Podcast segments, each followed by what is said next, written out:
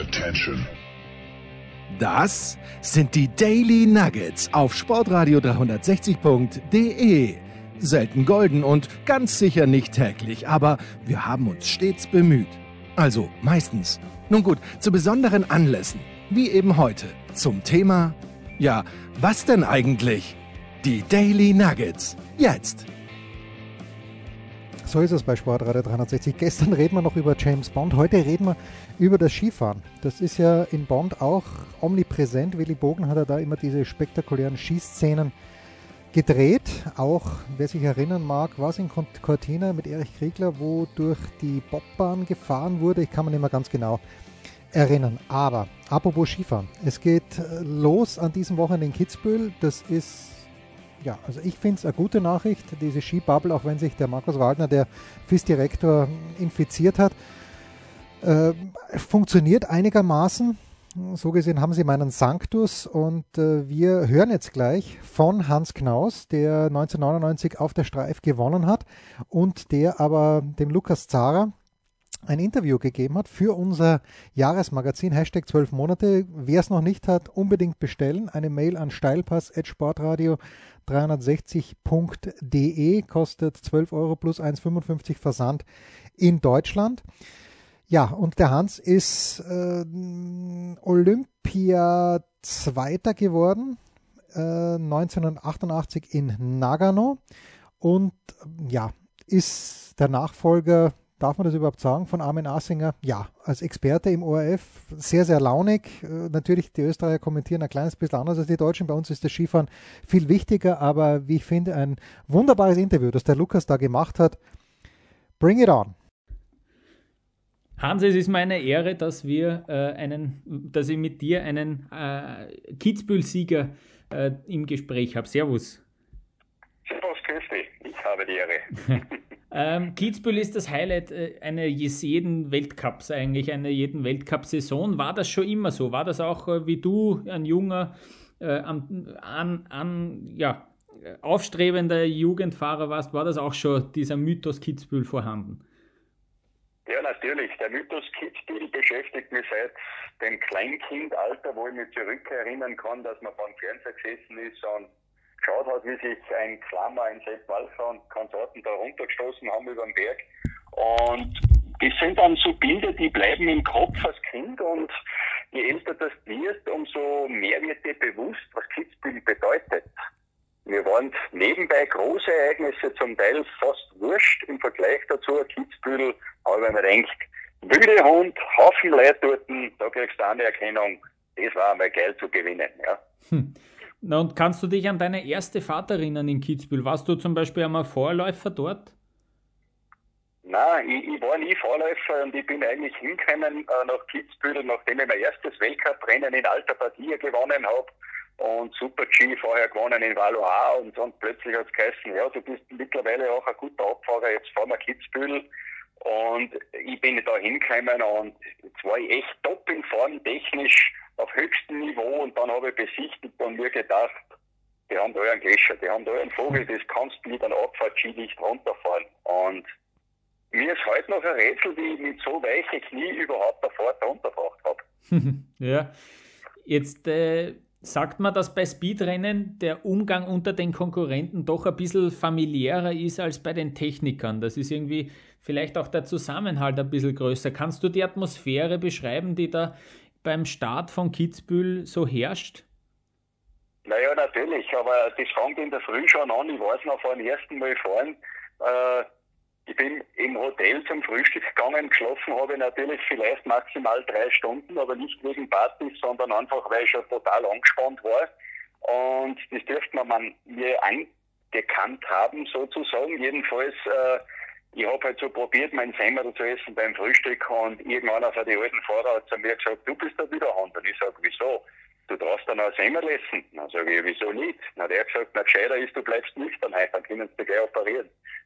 und das muss da halt gleich einmal gefallen lassen am Anfang. Solch eine Schmähs. Ansonsten würde ich schon sagen, äh, es war damals die Besichtigung, da geht so ruhig ab da oben und so, da ist so wenig dann auf der Piste selbst Schmäh worden und wenn du eine Frage hast aus an einen alten Routinier sozusagen, dann wird er da geholfen. Und das ist das Schöne dabei. Mhm. Und hat sich das über die Jahre geändert? Äh, ist, das, ist das heute noch immer so? Das ist noch immer so. Also ich beobachte äh, doch jedes Jahr das Geschehen. Äh, ich habe die letzten 15 Jahre als Kamerafahrer die Streif genauso genau besichtigt. Und da ist mir schon aufgefallen, dass ruhig abgeht, sehr diszipliniert abgeht, aber dann ist natürlich so, du rutscht bei einem Dominik Baris vorbei und denkst dir, na, heute sage ich einmal nichts zu ihm und, und, und, und der sagt von selber, hey, Klaus, was ist los? Der will ein bisschen reden, der hat die Lockerheit, der hat das quasi so intus und das Selbstvertrauen, dass er sich noch unterhalten kann. Andere wiederum, die sind einfach angespannt und völlig konzentriert. Mhm. Im Jahr 1999 war dann, sollte dein großer Moment auf der Streif kommen. Ich glaube, äh, am Wochenende davor warst du schon in Wengen äh, am Podest. Welch, in welcher Form bist du, bist du sozusagen nach Kitzbühel da gekommen? Ich bin, ich muss jetzt wirklich sagen, mit verdammt wenig Erwartungshaltung nach Kitzbühel gekommen. Natürlich war ich vorher in Wengen Dritter, das hat mir mehr oder weniger hart gesagt meinen Arsch gerettet im Weltcup-Team der Österreicher. Wir, wir waren damals, glaube ich, elf Leute in der ersten Startgruppe und jedes Wochenende aus kämpfen müssen, um einen Startplatz zu kriegen. Und ich, ich war ja erstens nach Wengen, habe ich einmal durchgeschnappt, dass ich da überhaupt noch im Weltcup dabei bin. Und habe aber gefühlt, dass ich einen irrsinnig guten Zug am Ski habe und irgendwie alles locker läuft. Und ich weiß noch, wie ich oben gestanden bin am Start, dass damals ein gewisser Werner Franz, Teamkollege, eine Wahnsinnszeit runtergelegt hat. Also die war, ich glaube, fast drei Sekunden schneller wie beim Abschlusstraining. Und ich habe mir noch gedacht, bist du deppert, wie soll ich da oben noch, noch drei Sekunden schneller fahren? Und das war aber dann das Letzte, was ich mitgekriegt habe, wie gerade der Stand der Dinge ist. Und das war vielleicht gut für mich, weil ich bin einfach dann an den Start gegangen und habe nicht nachgedacht, äh, ob ich jetzt gewinnen kann oder nicht, sondern nur, wie kann ich irgendwo noch was rausholen darunter? Ich habe nicht an ein Ergebnis gedacht, sondern nur an schneller Fahren. Und das ist mir dann Gott sei Dank gelungen. Hm. Ich nehme an, du kannst dich an die Fahrt noch gut erinnern. Weißt du, weißt du deine Startnummer noch? Ja, ich habe Nummer 10 gehabt. Ja, genau, ja, sehr das, gut. Das, das weiß ich. ja. Ähm, und, und, und kannst du dich an die Fahrt erinnern? War das aus deiner Sicht dann ja. eine, eine perfekte Fahrt oder hast, kannst du dich trotzdem noch an einen Fehler erinnern? Oder? Nein, ich kann mich noch erinnern, die ersten paar Fahrsekunden, die sind mir richtig gut aufgegangen. Ich bin so eine gestört direkte Linie in die Mausefallen runtergefahren, dass ich mir selber gedacht habe, geiler geht's nicht. Nur Sekunden später, nach diesem U-Turn, habe ich einen Schlag erwischt und es hat mich extrem weit Richtung Netz runtergedrückt, wo ich schon glaubt, glaubt habe, so, jetzt muss ich auf den Not ausgehen und jetzt wird es gehen gehen. Das war schon ganz knapp vor dem Stürzen. Und dann, durch das, bin ich extrem direkt in den Steilhang eingefahren. Und dort hat mich dann der, der Blitz getroffen, sozusagen, dass ich mir gedacht habe, jetzt oder nie. Normalerweise wird es den, den Ski querstellen und einfach schauen, dass du überlebst. In dem Moment habe ich mir aber gedacht, nix. Jetzt fahre ich das Ding direkt. Ich bin direkt reingefahren, voll auf die, auf die Kanten gegangen und habe die Ausfahrt so direkt und brutal gefahren wie noch nie zuvor und habe gespürt, wie der Ski greift und zieht und habe es geschafft, dass ich die Kurven gerade raus Richtung Ziehweg und ich kann mich noch erinnern, wie am Ziehweg war, ich mir gedacht, boah, das hast du aber jetzt völlig verkackt da oben. und da habe ich echt einen Frust gehabt. Und dieser Frust hat mir geholfen, dass ich den Rest der Strecken so aggressiv fahre wie nie zuvor. Und ich glaube, das hat mir die Körperspannung dann gebracht, dass ich wirklich meinen Vorsprung, den verrückten Vorsprung von oben dann bis ins Ziel verwaltet habe, mehr oder weniger. Hm. Das heißt, du hast das äh, in dem oberen Abschnitt gewonnen, das Rennen? Ja, mhm. genau so war es. Oben habe ich wirklich eine, eine sensationelle Linie hingekriegt. Ja. Ähm, weißt du noch deine Siegerzeit? Äh, 1,54,53. Kann, das sein? 1,54 stimmt, aber 18. 1,54,18 ah, habe ich nachgeschaut. Ja. 1,54,18 und dann ist der Streckenrekord vom Strobel Fritz 1,52,58. Stimmt das? Aha, das, das, das wird sicher, da, da vertraue ich dir jetzt. Sein. Das wird sicher, ja. das wird sicher also 1,54,18 kann ich euch sagen, ist eine schnelle Zeit ja. Ähm, weißt du auch noch, wer mit dir auf dem Podest gestanden ist? Ja, natürlich. Unser genialster Techniker im Speedteam, damals Peter Rehak, ganz knapp hinter mir und dritter eben Werner Franz Kärnten. Ja, ja, genau, ja. Und dann war Lass, Lasse Tschüss, war noch unter den Top 5 und ich glaube der Arno da noch dazu. ja, sehr und, gut, ja. ja, ja ähm, okay. Genau, also es war ein extrem enges Podium. 15 Hundertstel haben Peter Rehak gefehlt, 17 Hundertstel genau. Werner Franz und eben ein, ein rot-weiß-rotes Podium, ja. Wahnsinn, ähm, ja. Und kannst du dich jetzt noch erinnern, wie das Ganze dann gefeiert wurde? Ja, das war unfassbar. Also da steigt mir heute die Ganzelhaut auf, wenn ich daran denke. Es war mein Traum, jemals irgendwann in meinem Leben da Kitzbühel den Zielraum mit erhobenen Hauptes sozusagen verlassen als Sieger. Und ich kann mich noch erinnern, wie wir von dieser kleinen Fla äh, Flower Ceremony nach Hause gegangen sind, waren noch tausende Zuschauer da und die sind hinter uns nachgegangen, zu Fuß Richtung Hotel Aston, jetzt Kitzhof. Und die Leute haben hinten geschrien, Hansel, Hansel. Und dieses Gefühl wollte ich einmal in meinem Leben irgendwie spüren. Das, glaube ich, hat ein Rockstar, wenn er ein großes Konzert gibt. Und genau so war es. Also, die haben mich auf Schultern getragen. Und ich bin da rausgegangen und die Leute sind hinten nachgegangen und jeder wollte da mit rein ins Hotel feiern. Da ist die Polizei gestanden und hat alles abgeriegelt, weil einfach Chaos war. genau so einen Chaos, den ich mir eigentlich mein Leben lang gewünscht habe. Und dann ist da jeder hingegangen, Pressekonferenzen und hin und her und dann duschen, umziehen und am Abend dann die Siegerehrung vor 30.000 Leuten da oben im Stadion das erste Mal. Und ja, wenn sie mir alles wegnehmen im Leben, das nimmt da keiner mehr, weil das ist ganz tief drinnen im Gedanken, im Herzen. Ja, ja. Und äh, ist, es, ist es spät geworden dann? früh, eh, früh. Ja, fünf Uhr in der Früh. Es ist zwar die Skilehne angestanden, aber mir war alles völlig egal. Wir haben es echt richtig gebechert. Wir haben es mit Gösserbier natürlich begossen. Und es ist so ein kleiner, feiner Kreis gewesen im Hotel. Natürlich wollte man noch irgendwo in die Innenstadt ziehen, aber es ist ja einfach irgendwie nicht mehr ausgegangen, weil wir so brutal gefeiert haben. Äh, meine Kids, Gams hat heute noch die Schrammen das Gold ist ziemlich abgeplattelt dort, weil es halt jeder irgendwie einmal haben wollte und durch, durch die Bar gerannt ist im Hotel und der hat ziemliche Spuren und ich, ich habe mir das nicht mehr richten lassen nachher, weil mir das immer wieder an die Party erinnert. Und so soll es bleiben. Sehr gut, ja. ähm, jetzt am nächsten Tag äh, sehe ich da Werner Franz, Didier Küsch, Hermann Mayer, die sind alle auf der Ergebnisliste in der Kombination aufgetaucht. Aber im Slalom ja. steht, dass drei Läufer nicht am Start waren, darunter ein gewisser Hans Knaus. Was war da los? Ja, es, ich war nicht mehr in der Lage, ich sag's wie es ist. Sportlich gesehen im Nachhinein, ich habe da gewusst, in diesem Jahr mit dem Gesamtweltcup wird sowieso nichts werden, weil das Team einfach zu stark war rund um Hermann Mayer und so. Und ich habe mir auf Deutsch gesagt, die Guten geben und gut war es so und habe gesagt, diesen Slalom, den könnt mir aufschreiben, aber der interessiert mich nicht mehr. und ich weiß noch, ich bin dann heimgefahren und ja, irgendwann am Nachmittag und bin in Auto ins Radarplatz und da in Mittersil irgendwo drüben und viel schnell unterwegs gewesen. Und da habe ich gewusst, was ein Sieg verändert, weil ich habe die Scheiben runtergelassen und dann gesagt, boah, da geht's Büdelflieger hin und her haben sie gesagt, jetzt bist du aber heute auch viel schnell unterwegs. Dann haben sie ein Auge zugedrückt, ich habe ein paar Autogramme geschrieben und bin weitergefahren. Und das waren halt noch andere Zeiten. Ja. Ja. Also, ja. also dieser Sieg hat auch irrsinnig viel an der Popularität auch ausgelöst, oder? Wahnsinn, ja, unglaublich. Also irgendwie habe ich das Gefühl gehabt, zuerst war ich ein guter Weltcup-Fahrer, der schon zwei, drei Rennen gewonnen hat und, und plötzlich war da mehr. Plötzlich hat man irgendwie fast vielleicht ein bisschen einen Hero-Status gehabt, weil man doch die schwierigste Abfahrt der Welt gewonnen hat. Ja. Mhm, mhm. Du hast das schon angesprochen, das war so auch ein bisschen eine goldene Generation im ÖSV, irrsinnig viele extrem starke Speedfahrer dabei.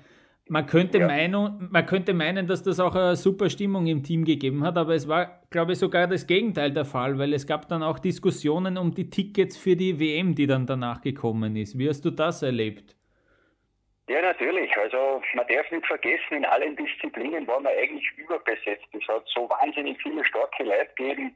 Ich habe es vorher angesprochen, ich glaube, elf Leute waren damals in der ersten Startgruppe und plötzlich hast du nur noch vier Startplätze beim Großereignis bei der Weltmeisterschaft nachher.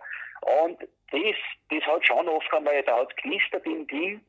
Aber heute im Nachhinein gesehen hat uns genau das schnell und gut gemacht, weil man permanent einen völligen Leistungsdruck ausgesetzt war. Der war zwar nicht immer lustig, aber er hat das ganze Ding nach oben gepusht. Hm, mhm.